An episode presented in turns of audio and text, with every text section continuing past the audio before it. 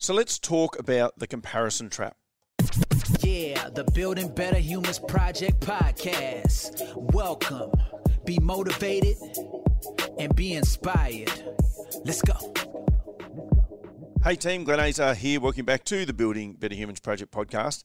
Today I wanted to talk about what is, as we know, the thief of all joy, which is comparison. Now, if you're listening to this show, if you've got any interaction with me, of course, I would expect that you understand the comparison, you know, social media in particular, where we compare ourselves to the success of other people and we judge our own success or our own life against that metric. Of course, that's going to cause us dramas. And I would expect that you understand that. But the truth is, I think that we all do it at some level. I know I most certainly do.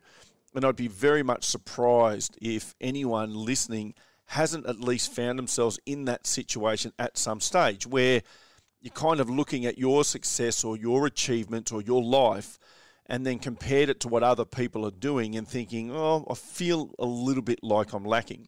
Now, when we talk about this, when we become conscious of this, then of course we can start to put a little bit of focus on how we're responding or why we feel the way we do.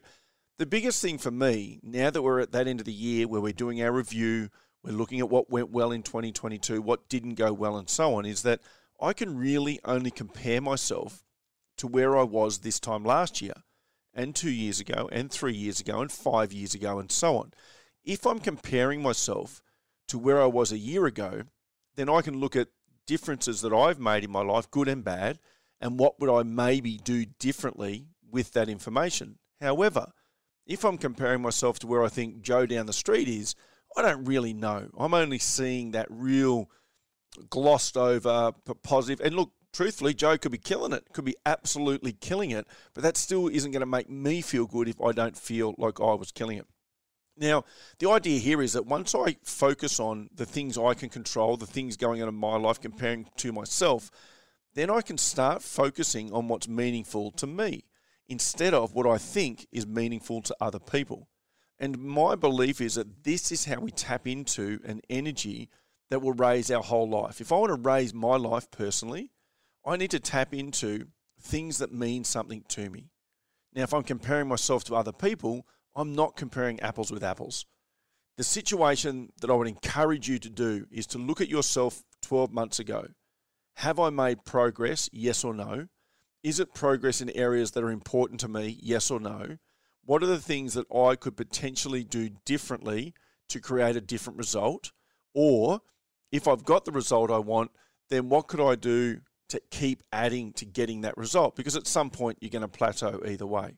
So again, we understand that you know the thief of joy is comparison unless we're comparing to ourselves. So I encourage you to go out and compare to yourself. 12 months ago, two, three, five years ago, and so on.